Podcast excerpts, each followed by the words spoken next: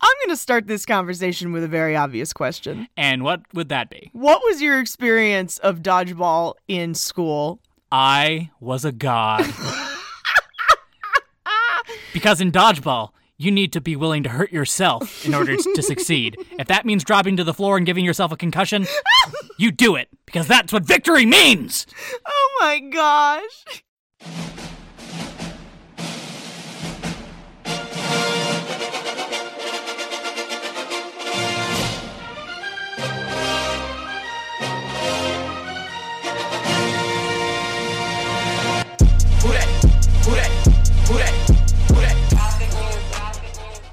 Welcome back to Kicking and Streaming, where no one makes us bleed our own blood. I'm Carrie, I'm Gavin.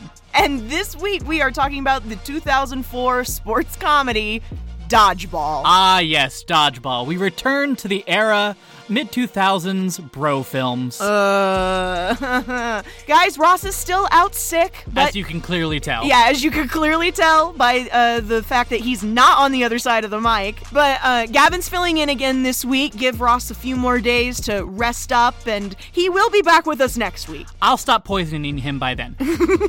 Before we get started, don't forget go follow us on Twitter at Kick and Stream.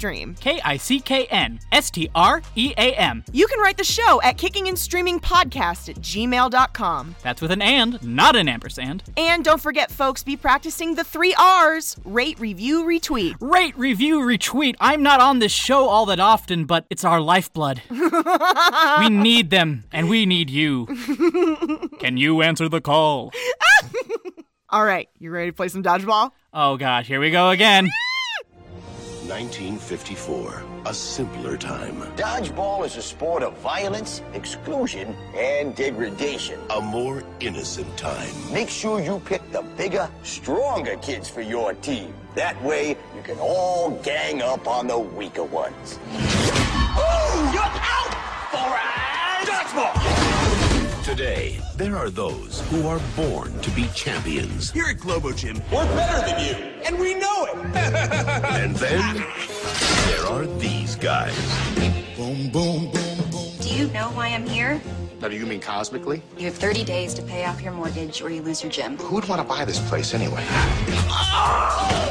Okay. We can't just let Globo Gym take us over. If there was any way in the world we could raise $50,000, We could play dodgeball. Line up, ladies! The name's Patches O'Houlihan. And I'm your new coach. You gotta get angry! guess I'm not really an angry person. Are you angry now? 20th Century Fox invites you Welcome to this year's Las Vegas Dodgeball Open. to experience the world of dodgeball There's a souvenir for a lucky fan. with the ultimate underdogs. The real team needs real uniforms. I hope they fit. nice. You guys suck! Thank you. Nice, nice to be in Vegas. You should quit now. Think I'll take my chances in the tournament. Yeah, you will take your chances. That's what I just said. That's what I'm saying to you. All right. Touche. Vince Vaughn. You dig me? You do have brief moments where you're not completely. When I'm not complete, what? Pathetic. Ben Stiller. We should meet. What? I said we should date. I just threw up in my mouth a little bit. Christine Taylor. You like the rough stuff, huh? Real. Freaking naughty. This summer, I love you. Joni loves Chachi. grab life. By the ball. You ready for the hurricane? Pepper needs new shorts. Well, at least that wasn't weird. Dodgeball. A true underdog story. You can dodge a wrench, you can dodge a ball.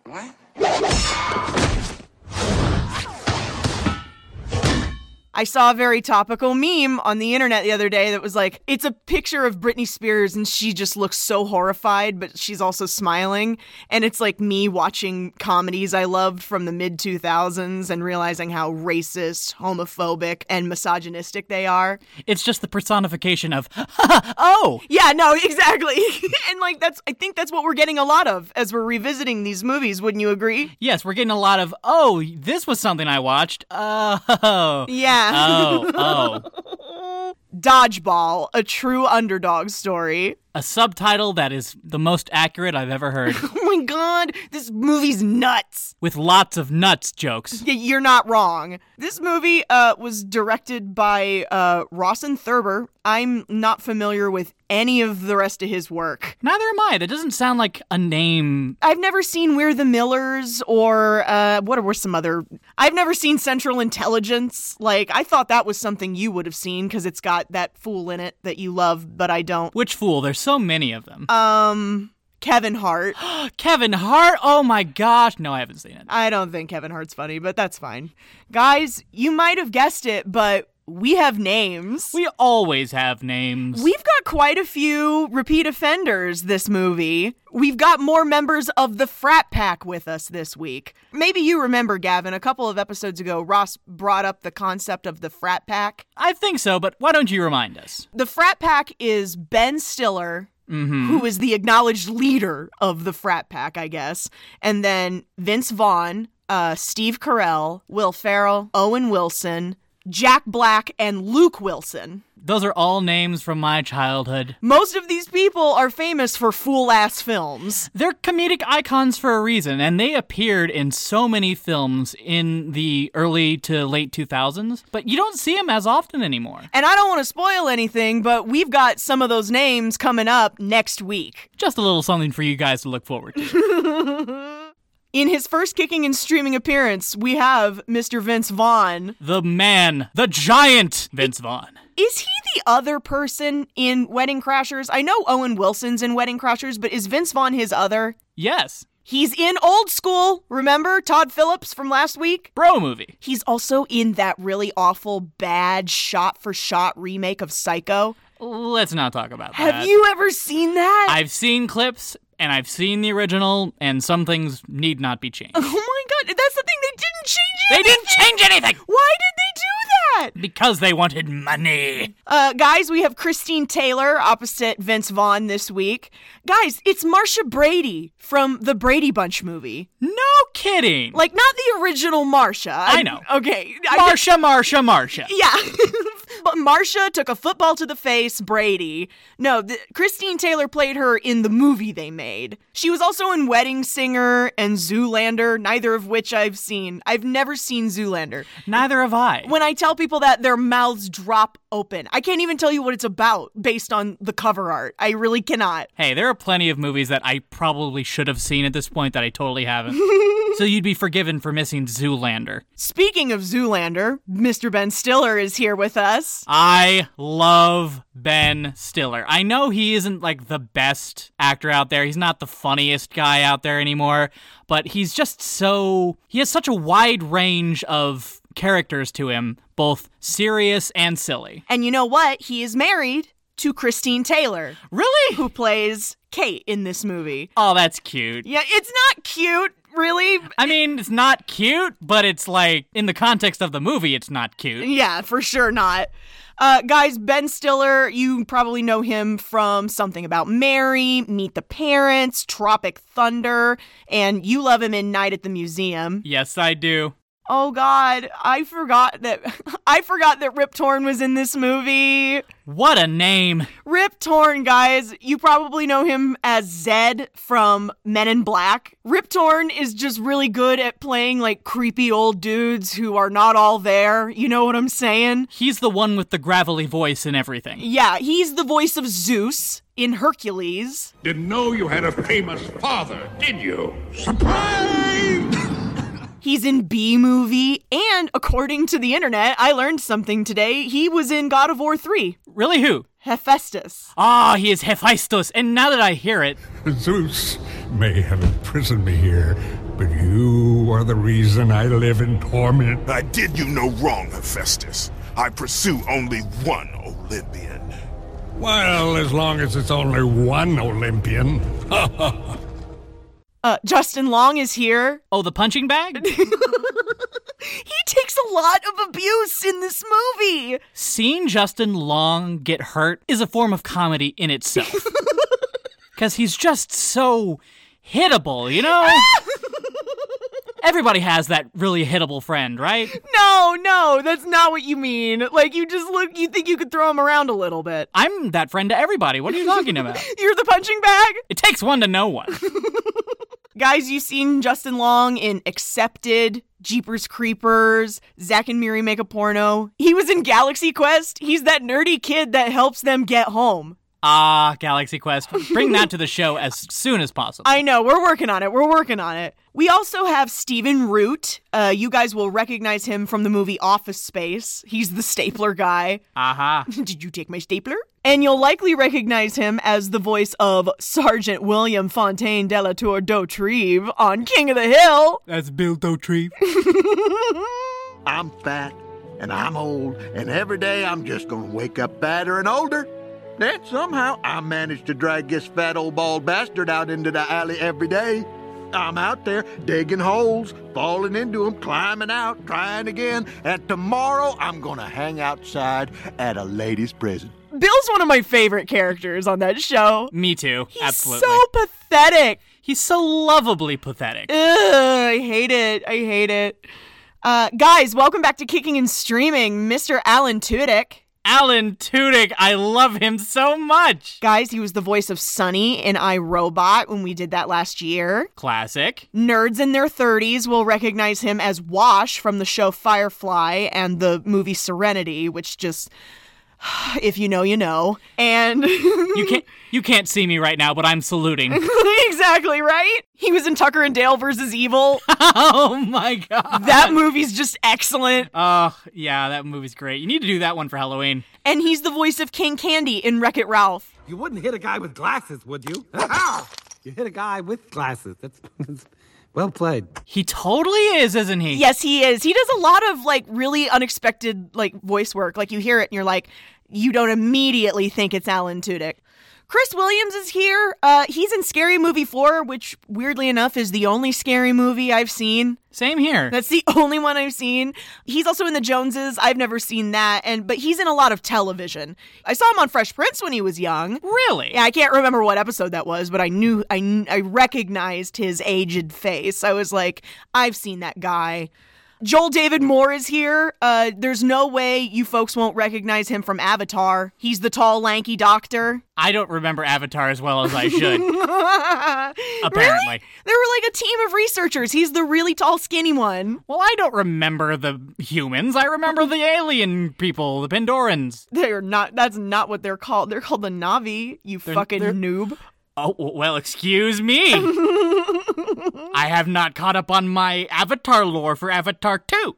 Uh, Missy Pyle is here. She's been with us before. She's in the Tim Burton Mafia. She was in Big Fish. She's in Charlie and the Chocolate Factory. She's also in Galaxy Quest. She's the alien that that monk falls in love with. Um, she's also in Home Alone 4, which Ro- What? Ross would insist I bring up just because Home Alone 4. Like, I can't believe that's a thing that exists some other names. We've got some repeat offenders with us. We have Jason Bateman. Jason Bateman's back after two weeks. I did not plan that. Uh, Julie Gonzalo is here. She was in Freaky Friday.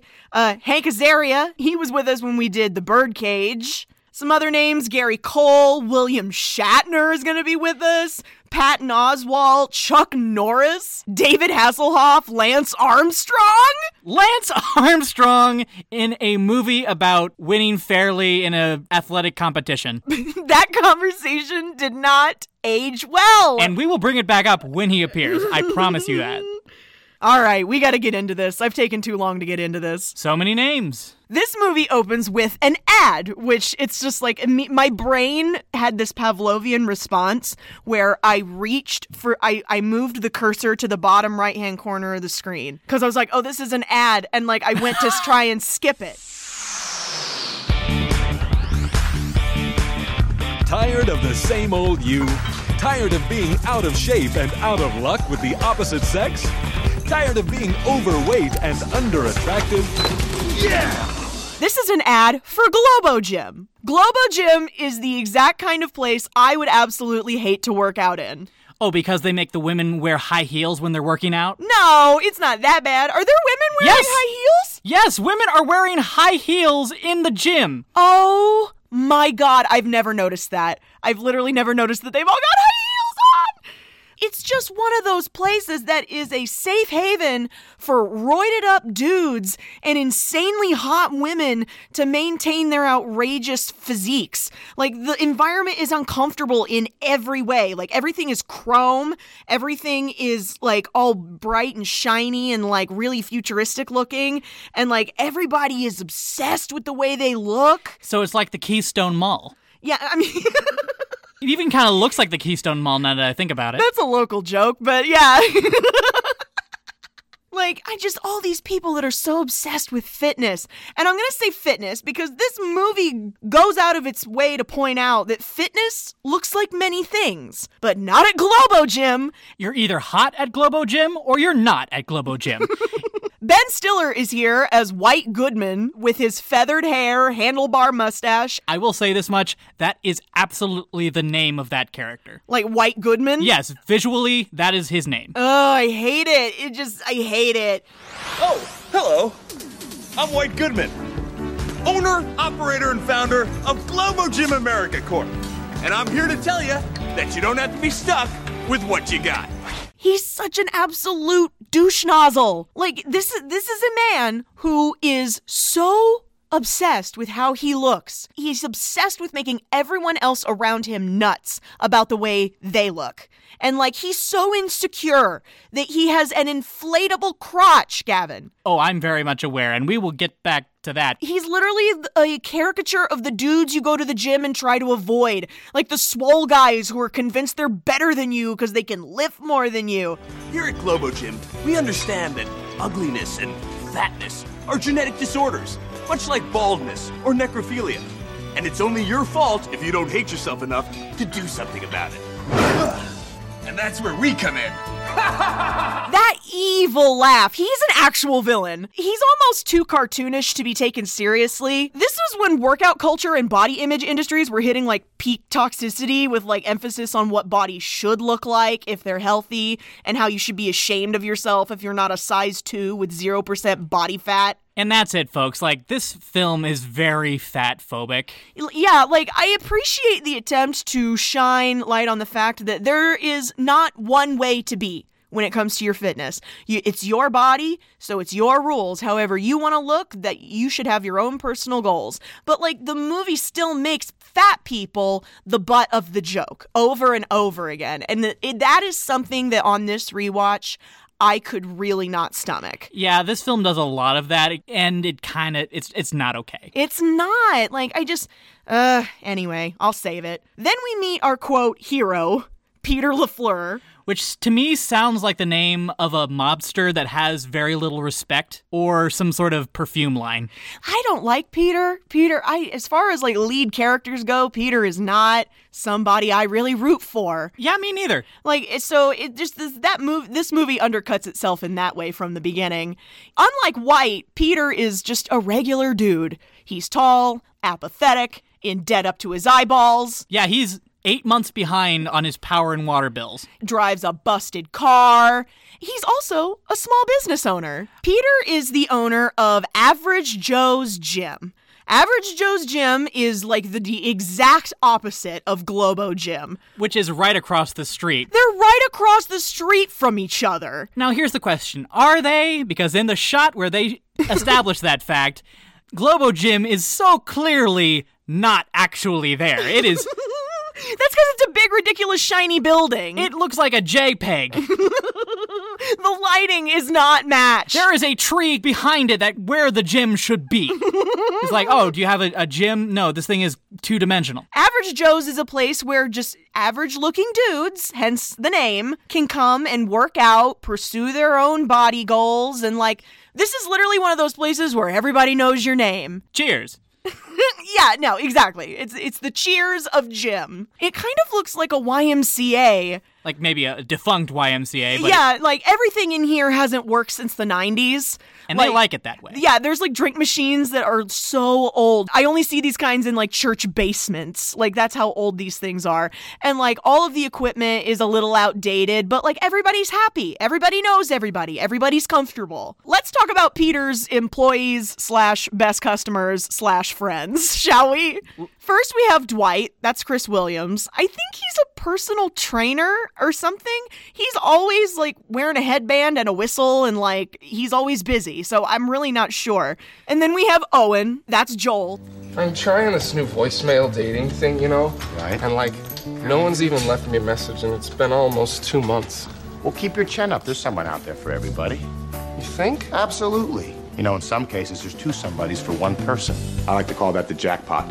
He's just kind of tall and vulnerable and wants to be loved and like I just he's so precious to me in this movie. There's a little bit of Owen in all of us. And then we have Gordon. He's the rules lawyer of the team. Yeah, he's the one who knows everything about the obscure sports. You catch your game last night? Can I say yes to you? Amateur curling championships on E ESPN. I had no idea. Wow, you missed a doozy. Really great stuff. Yeah, I feel dumb for asking this, but, but how do you hear about these things? Huh? OSQ, Obscure Sports Quarterly. Of course, the OSQ. Started reading it in college, you know, for the chicks. He's so dear. He's just this little bespectacled middle-aged guy who's just trying to keep himself in shape, and he's got, he's always got his Walkman, like a Walkman. Can you believe? So many things in this movie are already super dated, and to see that just sends it into the stratosphere. we are introduced to Justin Long, whose character name is also Justin. Yes. Oh my god, he's such a baby. yeah, he's such a baby and is currently about to hang himself. Oh my god, when we first see him, he's all tangled up in the exercise equipment. Like how? How did this happen? He's another dorky kid. He's in high school. He's trying to bulk up so he can make the cheerleading squad. Hey, no judgment here. No, no, no. I wasn't trying to judge. It's just not something you hear in movies very often. What are you doing with all that weight anyway? It's dangerous. Well, it'll be worth it when I make the cheerleading squad this time. Prove to Amber and everyone else that I'm not a loser. Okay, hang on a second. You want to become a cheerleader to prove to a girl that you are not a loser? Yeah. What? Nothing, just high school's changed a little bit since I was a kid. Plus, all anyone ever remembers is what happened at last year's tryouts. Here's part of my quibble with this movie on the fat phobia. Like, here's an example right up here at the beginning. We get a flashback to the last time he tried out for cheerleading tryouts. Oh gosh, the flashback. Oh my god. Okay, first of all, her dirtbag boyfriend is also on the cheer squad, like the committee, whoever picks these people. Assigning positions on the team. And like he assigns the fat girl to Justin so he'll look bad on purpose. So he'll fail. Uh, Exactly. He cuz he has to throw her. That's the sight gag. Ready? One, two. Liberty, Ah! ready?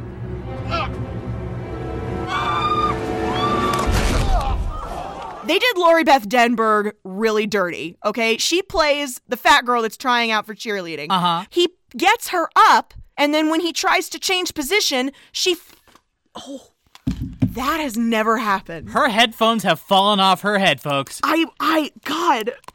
The rage that she is feeling has sent the headphones skyward. I became so animated that I knocked them off my head.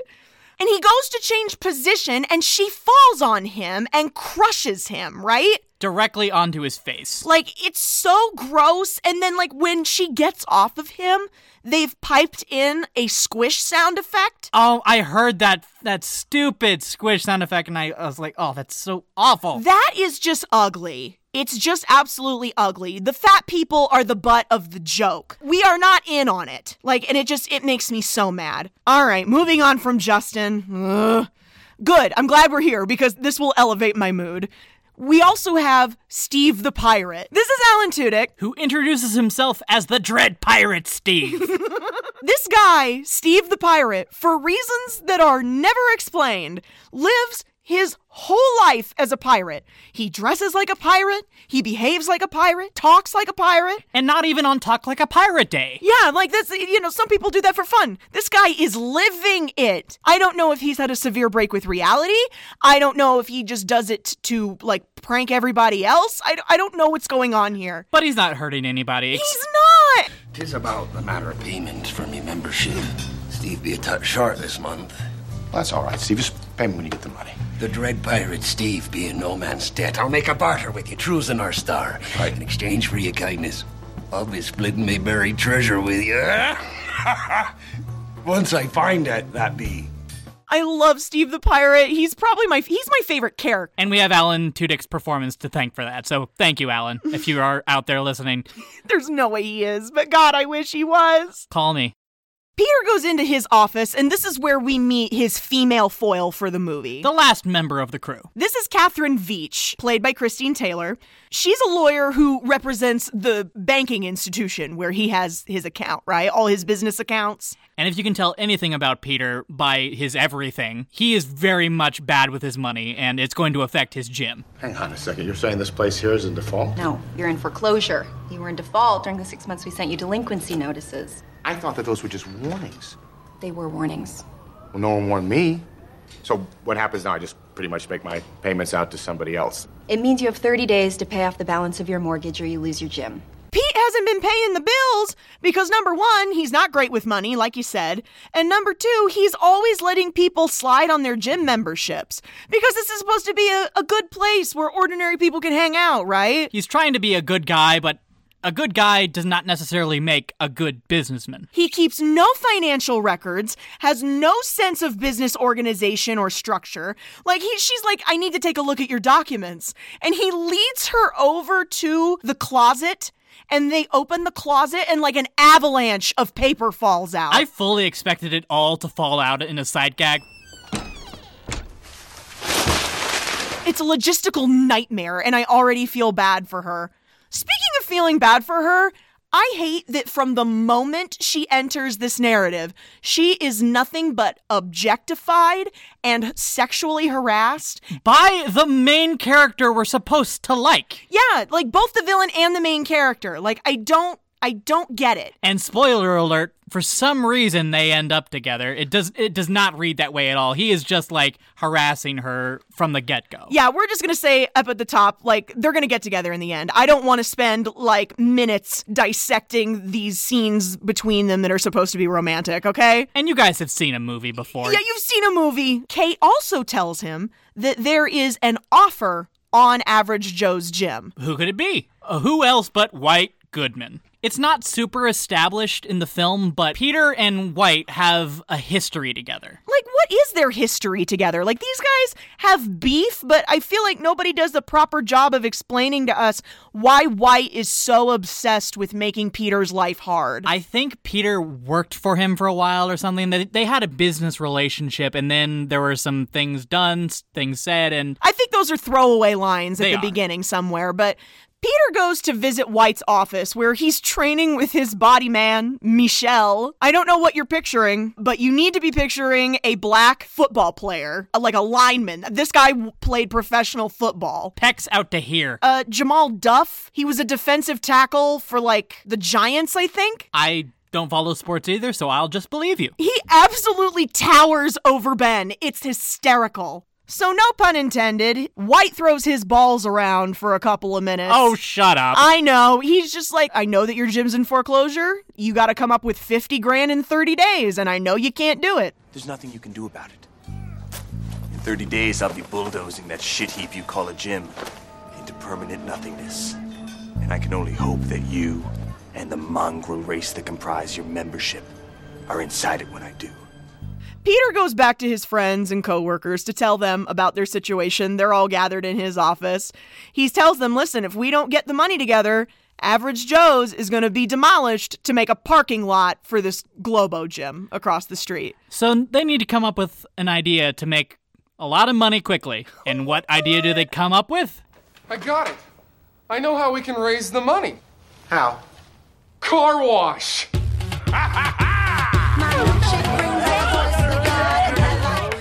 We cut to these shots of these women in bathing suits washing cars, and you know we're getting shots from the inside of the car. They are making money. And then it's like, oh wow, this is a really good idea. And then it cuts to across the street, and the guys are standing there, shirtless, pale, no customers. And no money.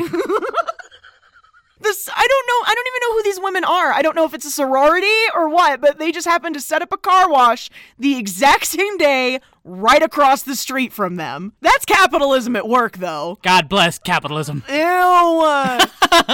So the car wash doesn't work out. They go back to the drawing board, and like, I hate Peter because he's not invested in this. He's all but given up. It Eh, abs- Already. Already. Like, he thinks, well, if it's meant to be, it's meant to be. Like, let's just start saying goodbye to this place. He's passing out beers like a toast to our stupid little lives. Let me be the first to say goodbye to average Joe's. We gave it a hell of a run, guys. Now let's try to have some fun. I'm gonna go put on the thong song and we'll tear this place apart. Wait, wait, Peter, Peter. We could play dodgeball.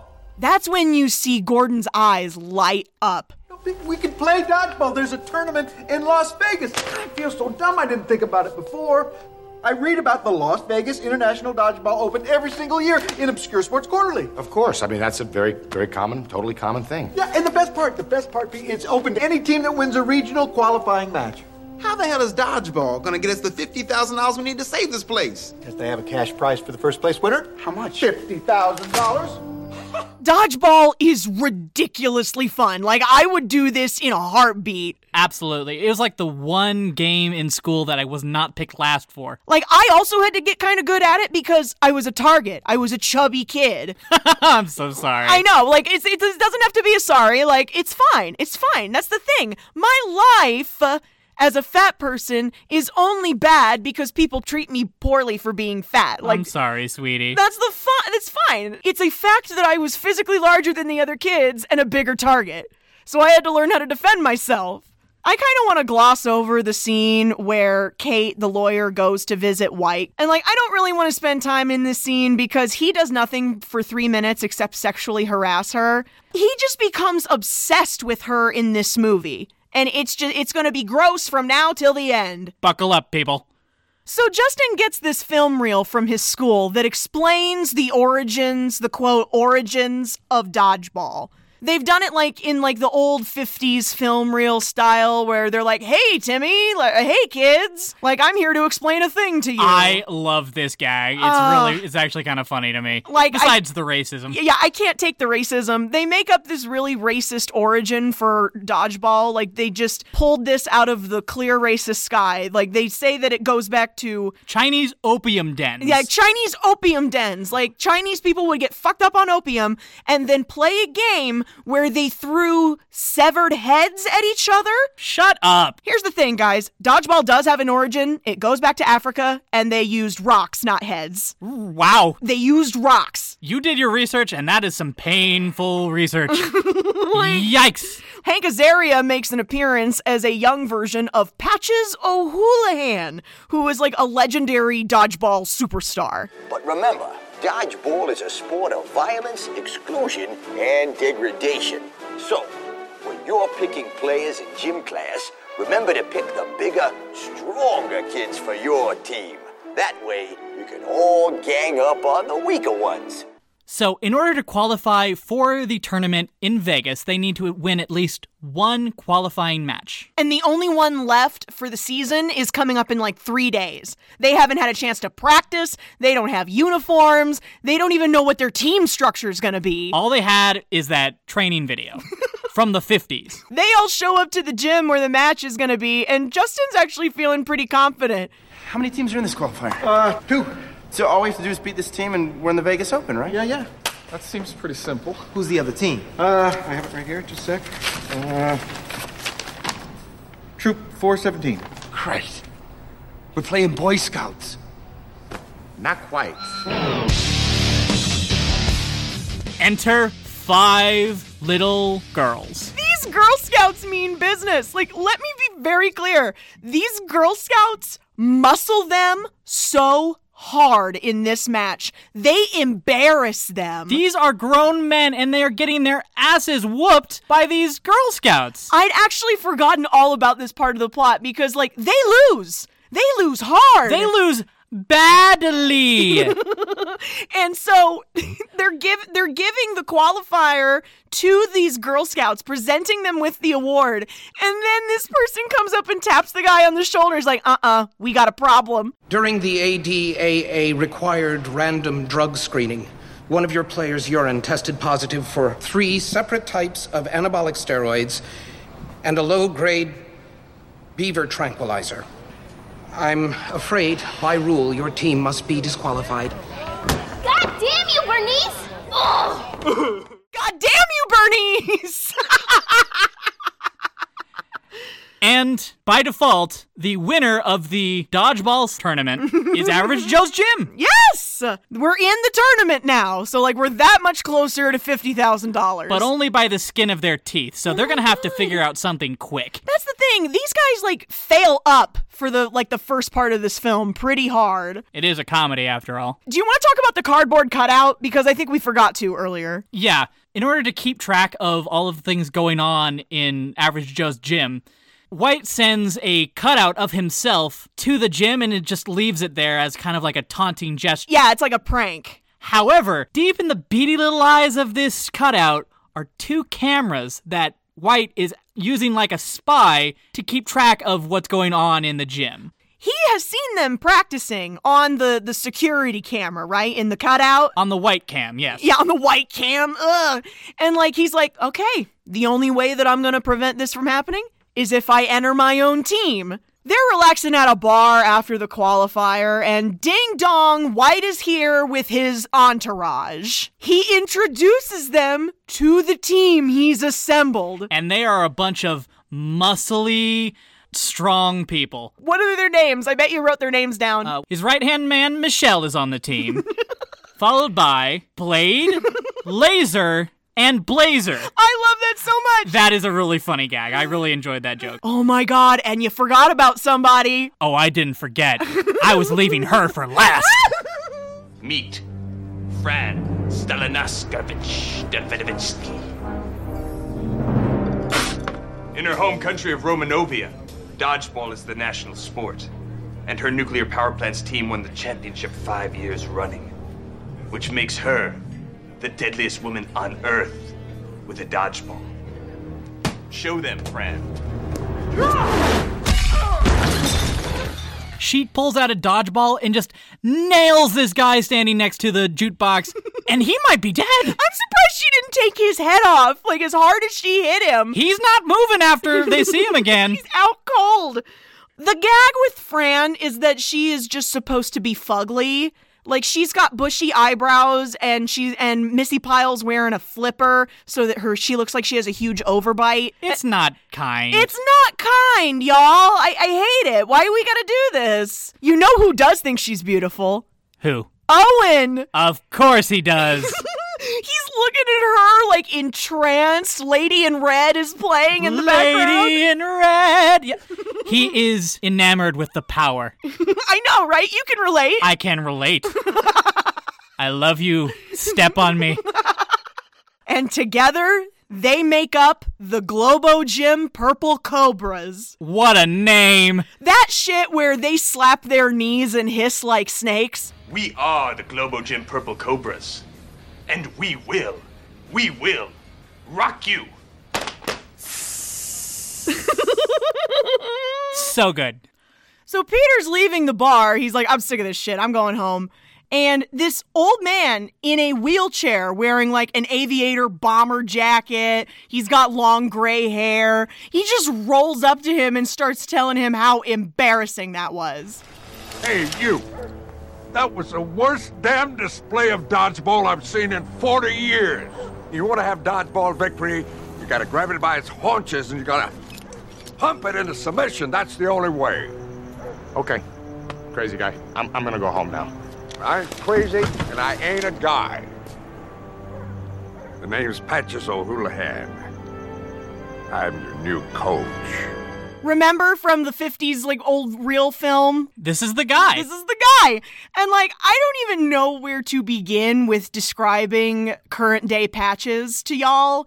Patch's introduction into this narrative is eh, kind of another old sports film trope, right? Yeah, where like the old legend comes out of retirement to help the newbie reach their potential or something like that, like Karate Kid. Yeah, there's lots of references to sports films because I feel like this movie almost rises to the level of parody. You know what I'm saying? It's trying its very best to be as tropey as possible. So, because they have no other options, they're gonna let this weirdo teach them how to play dodgeball. Which they have really no proof that this is the same patches from the video. They just go along with it. I find it strange that they just all happen to be in the same bar together. Movie logic. you're right, you're right, you're right. Speaking of sports movie references, when we start with the training montage of him showing them the fundamentals of dodgeball, How to be dodgeballers. yeah, it- this whole absurd concept where he takes out this bag of wrenches and just starts chucking them at people.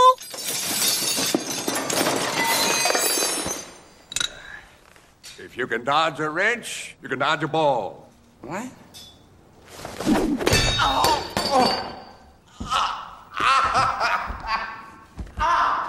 Any other questions? Oh my god! Like, I don't know why they have to be wrenches. It's obviously for the joke. Like, when he beans Justin Long in the head Oh. with that wrench, oh god, he goes down. S- It looks so real. Like, the wrenches are rubber, they're not real, but he makes it look so real when that wrench collides with his face. It wasn't until I watched it this time that I finally understood why they're wrenches. Because it's so that people will get the fuck out of the way when they see it coming towards them. So if it, so so if they dodge the balls like they're dodging those wrenches, they're going to be really effective players. It's kind of like wax on, wax off. To quote Zenyatta from Overwatch, pain is an excellent teacher. Of course, it's a training montage, so he's shouting all kinds of insulting things at them from the sidelines, like, I've got three weeks to whip you suck-ass finger junkies into shape. Come on! I got better runs in my shorts. One of my favorite lines that he yells in this movie is, uh, You're about as useful as a cock flavored lollipop. what is that line? I understand. I understand what he's saying. oh, shut up. Kate the lawyer is watching them practice horribly. Like it's just embarrassing. She's embarrassed for them. And this ball rolls over to her and she picks it up and they're like, "Hey, can little help here?" They've got the white cutout like underneath the basketball goal or something like that. Just All marked up with marker, making it look stupid. and she underhand pitches this ball and knocks the head off that cutout. Capitates the thing.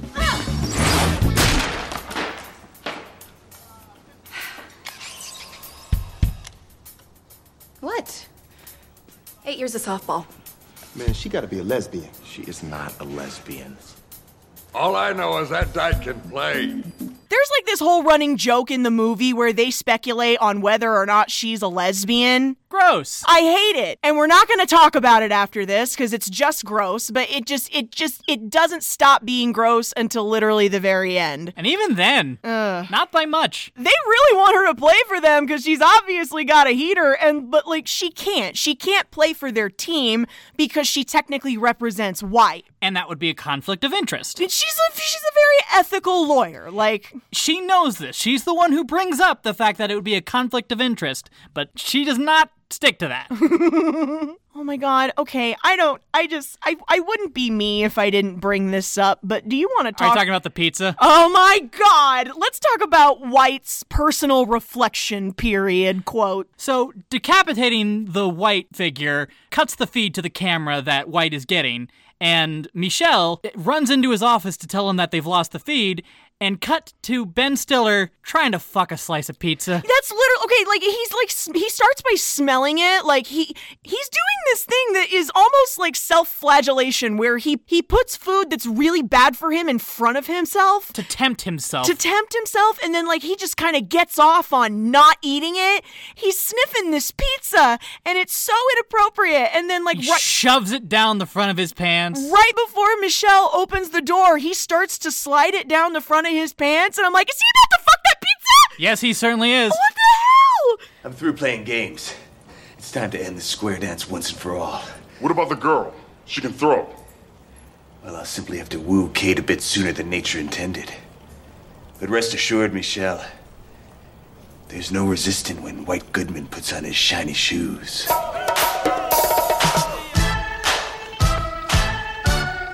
White's next course of action is to go visit Kate at her home after business hours. He's there to ask her out. So he goes up to her house, he knocks on the door, and of course she's weirded out that he's there. How did he know where she lived? I'm gonna be honest. I skipped this scene because I wanted to avoid how awkward it was going to be. Like you couldn't handle the awkward cringe comedy. absolutely not. You just wanted the earth to open up and swallow you. I wanted it to end, and so I ended it. What is it? You're fired. I'm what? You're fired. I called up the bank and told them that you were stealing and drinking on the job. And they bought it. Can you believe it? They assigned some other Johnny Pencil Pusher to my account. Why would you do that? I'm here to begin my courtship of you, Kate. You fired me so I date you? Yeah? She's in the middle of rejecting him when Peter walks up on the scene. She slams his face into her doorway. Thwack! That's the part of the scene I did watch. It's excellent to watch because you can tell she's taken a self defense class or Oh, two. yeah. And she just makes a mallet of his face, and it is amazing. Oh! You don't get to touch me. Ever. Okay, Romeo, let me help you up. Get off of me! Don't you touch me! It is over between us, Kate. Nobody makes me bleed my own blood. Nobody! Do you want to talk about her home before we move on? A little bit. like, she invites Peter in because he's here to try and convince her to be on the team again. I also thought that was weird that she let him in. I know that White is a creep, but she has no reason to like Peter at this point either. That's another thing about this movie I'll never understand. Why is th- she associating with these people when Peter has done nothing but hit on her this entire movie? Like, White's just, pardon the pun, more in your face about it. Exactly. And, like, but Peter still, like, hits on her all the time, even though she rejects him over and over. But she lets him into the house and she has a very unique aesthetic. She's obsessed with unicorns. I'm talking unicorn statues. I'm talking unicorn quilts, blankets, pillows. Wallpaper. There is like a merry-go-round horse in the middle of the room that in her house that happens to look like a unicorn. I'm just like, lady, as Marie Kondo would say, does this spark joy? Apparently a lot. Apparently, like all 500 of these unicorn pieces really spark joy for her. More power to her. I have a lot of junk that I shouldn't have. Pop figures. I know you all have massive collections of those pop vinyl dolls. Like, you have no room for judgment. Guilty as charged. All right, it's the first day of the tournament, y'all. And we got some broadcasters. Oh, we have got to talk about our commentators here for a second. We have Cotton McKnight, he's played by Gary Cole. And then we have Pepper Brooks, played by Jason Bateman. My name is Cotton McKnight, and with me, as always, is my partner in crime, Pepper Brooks. Pep. Yeah, Cotton. Hey, everybody, 32 teams in play. That means four wins is going to get you in the final match, with that fifth win getting you the 50K that everyone's chasing. Cotton. These two are like some of the best comedy about the last half of this movie. I agree. Like they're just they're so different. Like Cotton is like what you would expect from a sports commentator, polished, tie, sleeves rolled up kind of guy. And he talks in that special way that all people who commentate on sports talk. Pepper is like obviously a lot younger. It's Jason Bateman in 2004. And like he looks like a frat guy that got lost on his way to a party. He's acting really a fool, which really upset me kind of because I'm so used to Jason Bateman being the straight man in whatever he's in. Yeah, he's like the he's the comedic foil in this one. And seeing him in that role just kind of brought me out of it for a little bit. He's got a neck tattoo of a flaming dodgeball. I saw that and I lost it. He's got those stupid mirror sunglasses and hair gelled for Jesus. I'm living. And all of this is being brought to you live from E ESPN 8, The Ocho. The Ocho. The only network for sports that nobody cares about. Listen, I would watch the Ocho. I would absolutely too. Like we we don't like regular mainstream sports, but like things like curling and like the Olympics, that interests us because we don't have to see it all the time. There is a sport where you have to ski and use a sniper rifle at the same time. Where is that on daily television? Please. Uh, before we move on, I want to share with you the names of the other teams that are in this bracket because they go by very fast on the screen and they don't even show you all of Oh, them. I'm very glad that you took the time to figure that out because they went by so quickly, and I was just like, I don't have the time. We have the MILFs. Oh my gosh, yes. I don't even want to know. The Moose Knuckles. I also don't want to know. My gosh. The Clown Punchers. The Mulchers. Uh huh. The She Mullets. Oh boy. We have the Globo Gym Purple Cobras and our heroes from Average Joe's. There's the Wedgies. What? The Lumberjacks. Okay. The Yetis. Okay. The Pouncers. Team Blitzkrieg. They're the German guys. Ah, the Germans. The kamikazes, which is as racist as it sounds. Uh-huh. They're a bunch of aging Asian men in mawashis and headbands. Skills that kills, which is another stereotype about black people. They're wearing like all street dress and gold chains and they're like a breakdancing team that also plays dodgeball. I can see it possibly, maybe, translating. Average Joe's is in the locker room and they're getting ready for their first match. And Owen comes in with the box of their new uniforms. He's so excited. They're supposed to be like all gold with like red trim and like look really nice, like proper uniforms. And he goes to open this box. I figured a real dodgeball team needs real dodgeball uniforms. And so I threw out those old ratty ones and designed these myself. Ah, ah, thing going on. Maybe we start smacking each other. I hope everything fits. Wait. Nice. And they pull out all of this BDSM gear. Leather, whips, dangly bits, everything that you could imagine. Studded leather collars. Chains. Assless chaps. Assless chaps. I need to repeat it. So like when they get called to the court, like it's this big dramatic like and here's the challengers, average joes, and they all come out in Out of the smoke. they're all wearing this leather gear. Like oh, Vince Vaughn has a collar on that says daddy. And here comes the relatively unknown challengers, a regional qualifying team, Average Joe's Gymnasium.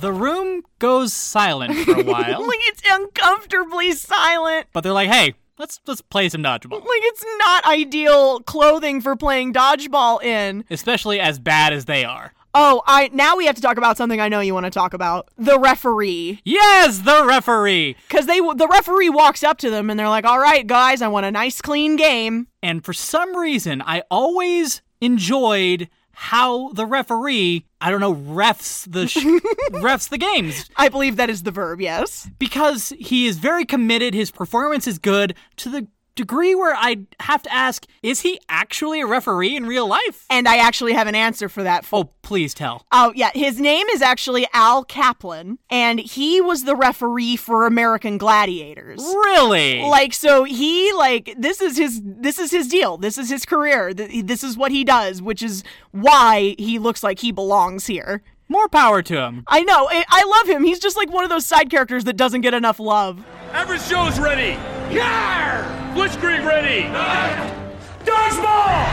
And we're underway. Average Joe's versus the heavily favored German team. Average Joe's is up first against the Blitzkrieg team, the, the team of the huge German dudes.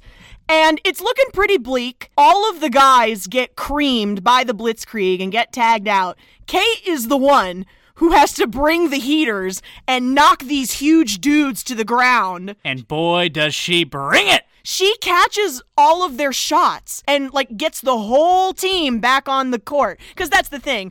If you get hit by a ball, you're out. But if you catch the ball that's thrown at you, the person who threw it is out and you get a person who's on the bench back on the court. She turns the tide of the match and Average Joe's wins. Average Joe's! ding ding ding ding ding cameo alert. Gavin, who is playing the coach of Team Blitzkrieg? Oh, you know it's the man, the myth, the legend. David Hasselhoff. He's yelling at them in German. You are all swine. You have brought shame to your houses. Thank you for translating that. he holds up a photo of himself and slams it on the ground. You have made me look bad.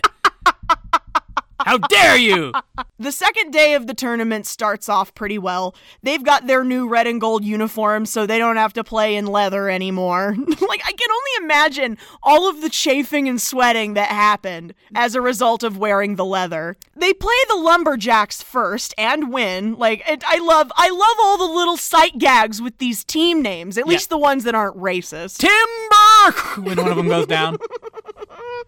Then they play skills that kills and win. They play the breakdancing team. And all the while, the Purple Cobras are also advancing.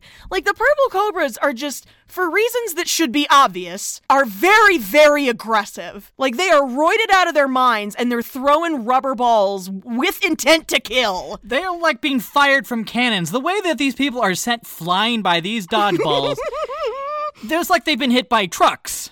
Eventually, they advance all the way to the finals. Like, Average Joe's is definitely going to have to go up against them for this prize money.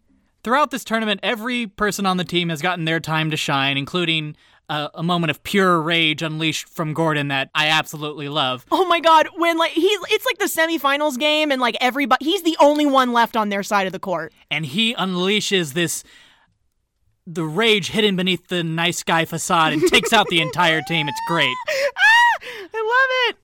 So they go back to the hotel where they're staying, which of course has a casino in it cuz it's Vegas. Of course. Like we're in Vegas again 2 weeks in a row. It's exhausting. It's good to be back, but it'll be harder to leave this time. Uh, well, just wait one minute. Just wait one minute because they're walking through the casino floor to get to their rooms, and Patches is telling them what a great job they did that day. Tomorrow we're gonna pecker slap those Globo Gym bastards! Yeah! You really think we can beat Global Gym Peace? As long as we got patches, we got a shot.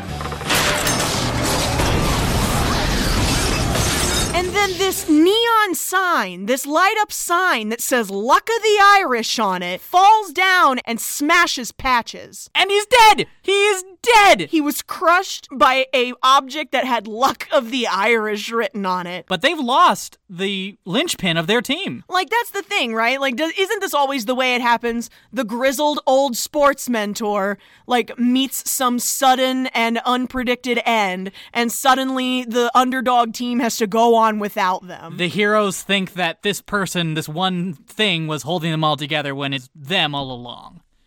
So they're sitting around licking their wounds. They don't know what they're going to do without Patches, which is just insane because he taught them the fundamentals and that's literally all he had to offer in my opinion.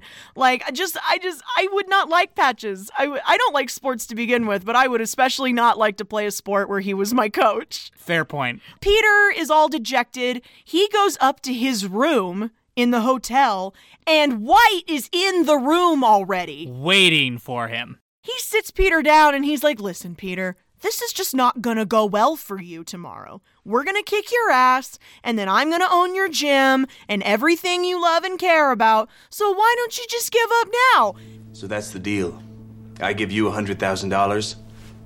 You sign over the deed to your gym. Period. End no story. You really think you can come in here and buy me out, White? You're a lot dumber than I thought. Oh, I don't think I'm a lot dumber than you thought that I think that I thought I was once. What?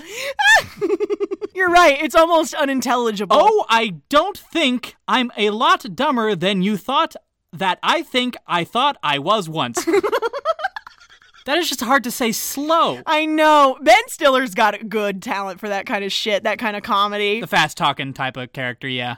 Finally, White looks at him and says, Listen, you sign over the deed to your gym to me, and I'll give you a $100,000, and you get to go away and not care anymore. It's like winning is more important to White than any of the the conflict of this movie. Like, it's just so gross. I can't believe he's that desperate. He just wants to own everything that Peter owns. He wants to take everything from him. And over something that small and stupid, he slept with a couple of his trainers. Like, how small does your penis actually have to be to turn that into like a weeks long vendetta against a small business owner? Small enough to need an inflatable penis. But we don't get to see Peter's answer to that question. It cuts away. He goes back down to the casino to where everybody's sitting and drinking and being sad. Well, what are we gonna do, Pete?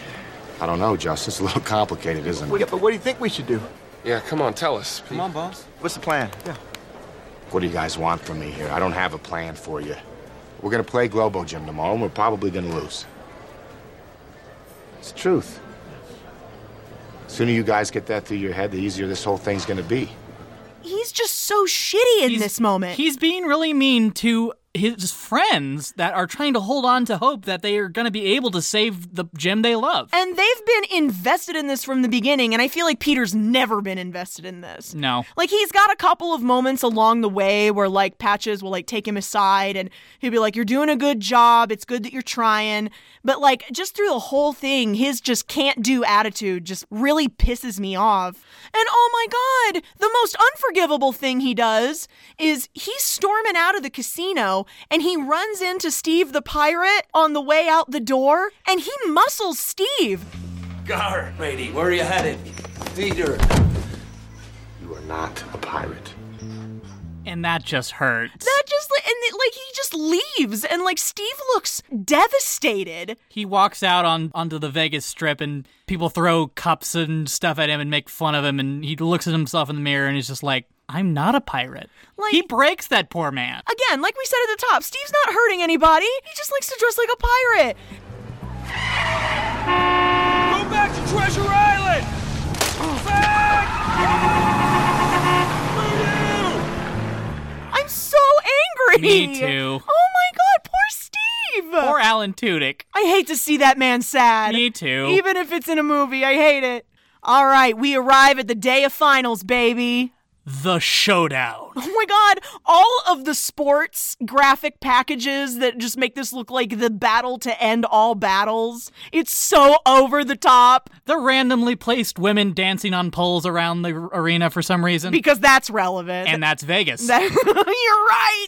I'm going to skip over the side plot where Justin, the high school kid, temporarily abandons them to go participate in the cheerleading finals. I thought that was really weird that it was in there. It serves no narrative purpose. It doesn't sh- uh, show any character growth really E-, Exactly. Like it ends with him getting the girl basically. because they needed to have that as a plot point twice for some reason. I don't get it. It's nice, but it's not why we're here. We came to see grown men get hit in the face with rubber balls. and that's what we're gonna get. Kate goes to Peter's room to get him before the match, but Peter has flown the coop. He's gone. He's sitting in the airport bar, drinking his feelings, realizing that he's gonna take the coward's way out and he's just gonna not show up and bail on all these people. He's sitting there realizing that all of his friends are gonna disown him when who walks up but Lance Armstrong? Famous cheater Lance Armstrong. He's the cyclist who won the Tour de France five times in a row, but it was later revealed that he uh, had abused steroids and performance enhancing drugs in order to secure his wins, and therefore they were stripped from him. They took the, they took his medals away. yes, and that was after this film. I think you better hurry up or you're gonna be late. Uh, actually, I decided to quit. Lance.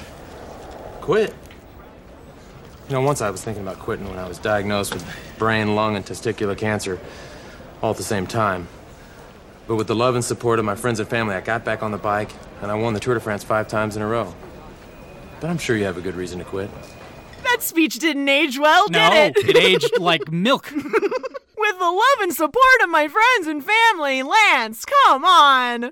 So William Shatner is here as the Chancellor of Dodgeball. The Chancellor of Dodgeball. What a title. like he's in the locker room telling average Joes that they don't have enough players to compete because not only has Peter disappeared, but Steve the pirate has not reappeared to play with them. Please, we'll play with four people. It's not an advantage. Can't you bend the rules just this once? There's nothing I could do. Rules are rules. You don't have enough players. Inform the committee and Mr. Goodman about Average Joe's forfeit. Yes, sir. He tells them that if they don't find somebody to take Peter's place, that they're going to have to forfeit. And it almost happens, guys. Like William Shatner is getting ready to hand the championship to White and the Purple Cobras, and like Peter just saunters in at literally the last second. And he is a hero, despite having abandoned them already. Like I just I never really agreed with the way the movie literally tried to get him to abandon them and then come back. I know that it's supposed to be a big deal that he came back, but I just I'm done with Peter. And that's a trope That's a trope in sports movies in general, and other sports movies pull it off where someone coming back is a good thing and they're the hero. In this one, it happens so quickly that it, I don't believe it at all. Like you didn't have a chance to get emotionally upset by it. No. And like they almost don't let them play because they'd already formally forfeited. However, Gordon in his pamphlet of rules, he whips that pamphlet out and he's like, "Oh no no no no no no no no, sir! That's not true. The tournament committee can overturn the chancellor's decision. That's you, sir, by a two-thirds vote. Oh, he's right. He's right. Yes. Oh, it's a bylaw. It's a. It's a bylaw. What's a bylaw? Hang on a second here, folks. We might just have a championship game yet. Listen to this crowd. They have to put it to a vote of like the, the eternal dodgeball council or whoever the hell they're supposed to be. the way they describe it makes it sound like they should be sitting on the sidelines, like wearing dark hoods and like chanting or something.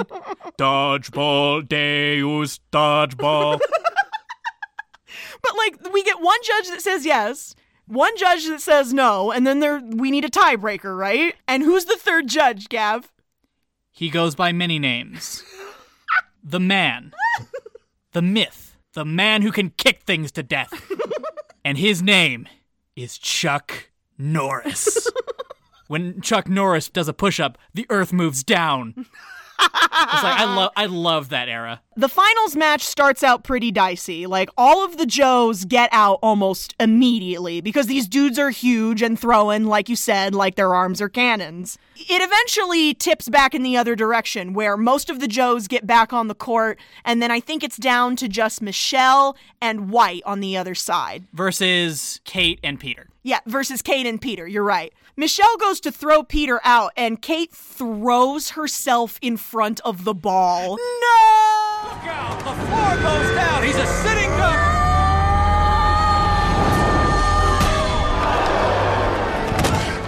How about that, folks? Kate Beach takes the dodgeball bullet for Peter LaFleur. Now that's sacrifice. It's all slow mo and so dramatic. It's it's ridiculous and, pointless. it's entirely pointless. She's a better player than I him. know. Why did she do this? I know why she or did even this. attempt to catch it. like I, I, you right? She could have caught it, and then they would both still be in. But then we wouldn't have the drama. Yeah, it's like a grand romantic gesture, right? Yeah, it's like after that, it's the, the game will be paused. He'll hold her in his arms and, she'll die in a dodgeball game. But that's not what happens. no, So she's called out by the referee. The ref makes a good call. And like she's making her way off the court. She's leaving the game. And White beans her in the side of the face with a dodgeball. foul, foul. I call foul. That's terrible sportsmanship. A blatant cheap shot from White Goodman. That's court misconduct! That's a warning! Oh, come on, give me a break. You're okay? Yeah, I'm fine. Like literally, literally just because she won't go out on a date with him, he's gonna be this petty. And it leaves a sizable bruise on the side of her face. I, I felt that. He threw it really hard. Uh, Yikes. And of course, he's like going to the judge, like, it was an accident. I thought you were still in the game. Blah, blah, blah, blah, blah. We don't believe you. So they reset. Now it's just Peter versus White and Michelle. The odds are stacked against him. A little bit, yeah. Michelle goes to throw a killer ball at Peter, and he dodges it, and he counter throws and hits Michelle in the face. No, in the top of the head. in the top of the head. So Michelle's out, but White sees his opportunity, and he hits Peter in the chest with the ball. and it's over. That's it. Oh my! Globo Jim wins a Cinderella story cast asunder. Average Joe's has come all this way for nothing. Absolutely nothing. They're not gonna get anything, Cotton. No elimination! Double fault! Double fault! You stepped over the line on the throw! Double fault! Over the line! All I can think about is the Big Lebowski, where he's like pointing a gun at him. Over the Over the line! line! This is not nom Smokey. This is bowling. There are rules. She's pointing her finger at me like a gun right now. And I love how dramatic the sudden death is. Like, the, like all the lights go out. It's just like one god light on all of them. Sudden death. That is total bullcrap! ADA continuation rule 113D, sir! Sudden death! All right, bring it! I don't believe it, folks. Sudden death. Ba, da, da, da, da, dramatic music. That's right, they have entered sudden death. I love how these dodgeballs are special. Instead of being red, they're like silver with like a black skull a and crossbones. skull and crossbones on them. Like these ones are poisoned in some way. the sudden death is tricky because they don't have free reign of the court. They have to stay inside this triangle, right? And they've only got one ball each. So if you throw too soon, you're defenseless. But if you throw too late, you're out. And for reasons that make zero sense outside of the fact that this is a sports movie trope, Peter is going to act crazy at the height of the stakes. He blindfolds himself. And like everybody, obviously everybody's like, what what the fuck is going on? And I love Cotton and Pepper. 23 years of broadcasting. I thought I'd seen it all, folks, but it looks like Peter LaFleur has actually blindfolded himself. Yeah, he will not be able to see very well, Cotton.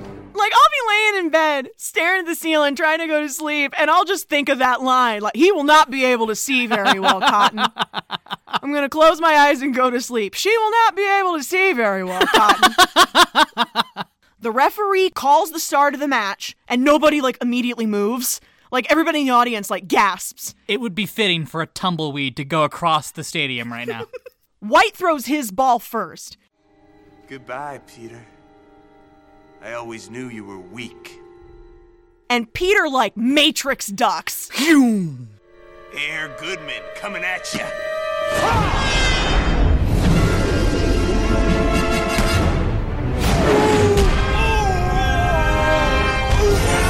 Down goes Goodman. Everyone starts celebrating. The team gets on the court and they're all jumping and really excited. And you know, the chancellor's got their check for fifty thousand dollars. Fifty thousand dollars. But then White interrupts Of course he does. with some very surprising news, actually. With some financial information. What are you so happy about, LaFleur? None of this matters. You signed your gym over to me last night, remember? You lost, I won. Suck failure, freaks. Peter, is that true? Yeah, it's true. It's true I sold Average Joe's to White. It's true that every man has his price. And it's also true that money won is a lot sweeter than money earned. But here's the thing it was all part of Peter's plan. Peter took his $100,000 and he placed a Vegas bet on the Joes to win the tournament. And like the odds against them were 50 to 1. 50 to 1. I love it because the casino brings him the winnings and like they roll it up in like a treasure chest. How Vegas is that? Oh. Overflowing with coins and like dollar bills. You know what it says on the front of the chest? What does it say? This is my favorite joke in the whole movie. It says Deus Ex Machina on the front of the chest. really? I didn't notice that. Because at the end of this movie, no matter what, God still swept in and gave them like a $5 million plot cover. Ta da! Because now what's going to happen is even though Globo owns Average Joe's, Peter can then buy the majority stock in Globo Gym and basically own both gyms. winner, winner, chicken dinner. So I would control Globo Gym and everything that Globo Gym owns, which, as of last night, is Average Joe's. I mean, boss, White. You can't be my boss. Nobody's my boss. I'm my own boss. I created myself. You fired, You can't do anything to me. That turns out so great in the end, I'm your boss, and you're fired. right?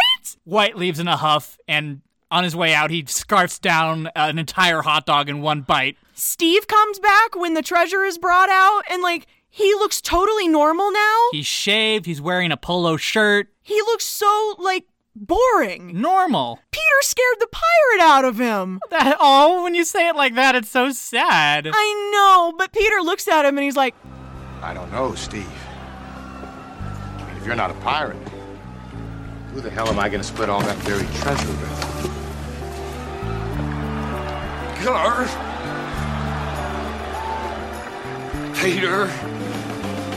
Garth, you. It's so great that they d- brought out these winnings in a pirate treasure chest, and you can see him like visually transform. Like his face starts to do that kind of snarl, like "Arf, I would watch a Steve the Pirate only movie, like a spin-off movie. yar." And and this movie does a nice little book ending because at the beginning of the movie we had the ad for Globo Gym, and at the end of the movie we have an ad for Average Joe's Gym. Which has had a, a new coat of paint applied to it, and it actually looks like a pretty legit gym. I'm Peter LaFleur, owner and operator of Average Joe's Gym.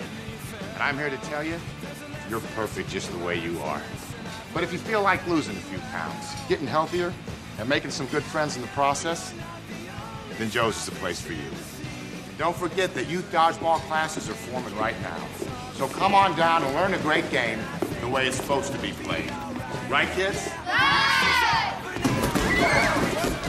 I love it. They're all in the commercial at the end together. But who's watching the commercial? okay, I was enjoying this movie up until this point because I cannot believe this is the note they chose to go out on. Obviously, there's been a time skip, and in that time, White has just been eating and eating and eating and gaining more weight. They put Ben Stiller in a fat suit. And it's so over the top and it just it leaves a really disgusting taste in my mouth. Like I just why is that the joke you chose to go out on? I have no clue. It absolutely sucks and I hate it.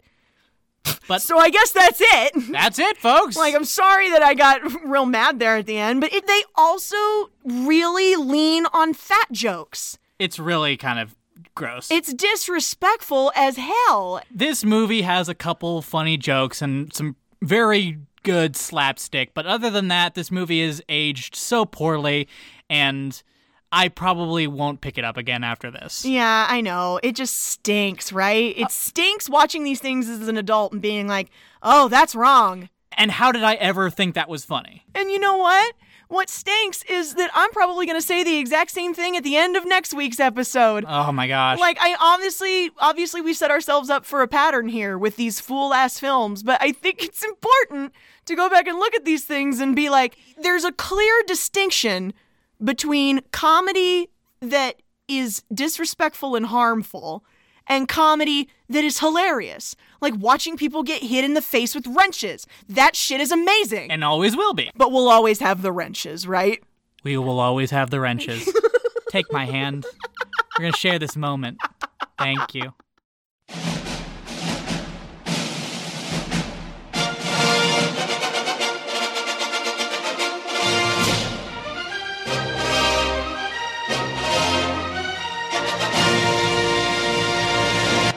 Who that? Who that? Who that? So I'm sad to say that you will be leaving us next week. You will be going back to the editing bay where you find us clips and other things that we need. But don't worry, I think I've proven that I can do this too, and who knows? I might be back sooner than you think. Uh huh. I'm sad you're gonna go, but I am kind of excited to have my old partner back. That's fine. Who knows? Maybe I'll start poisoning you sometime, and then Ross and I can do an episode together. For the record, humor, just a joke.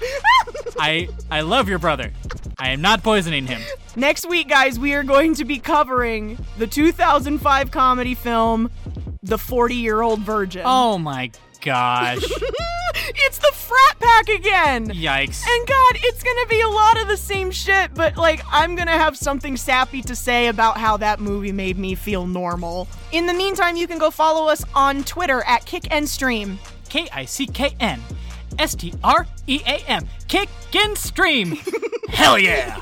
You can write the show at kicking and streaming podcast at gmail.com. That's with an and, not an ampersand. And don't forget, folks, practice the three R's rate, review, retweet. Rate, review, retweet. That is hard to say. Ross messes it up almost every week. More quality content coming to you from Kicking and Streaming. Until then, I'm Carrie. I'm Gavin.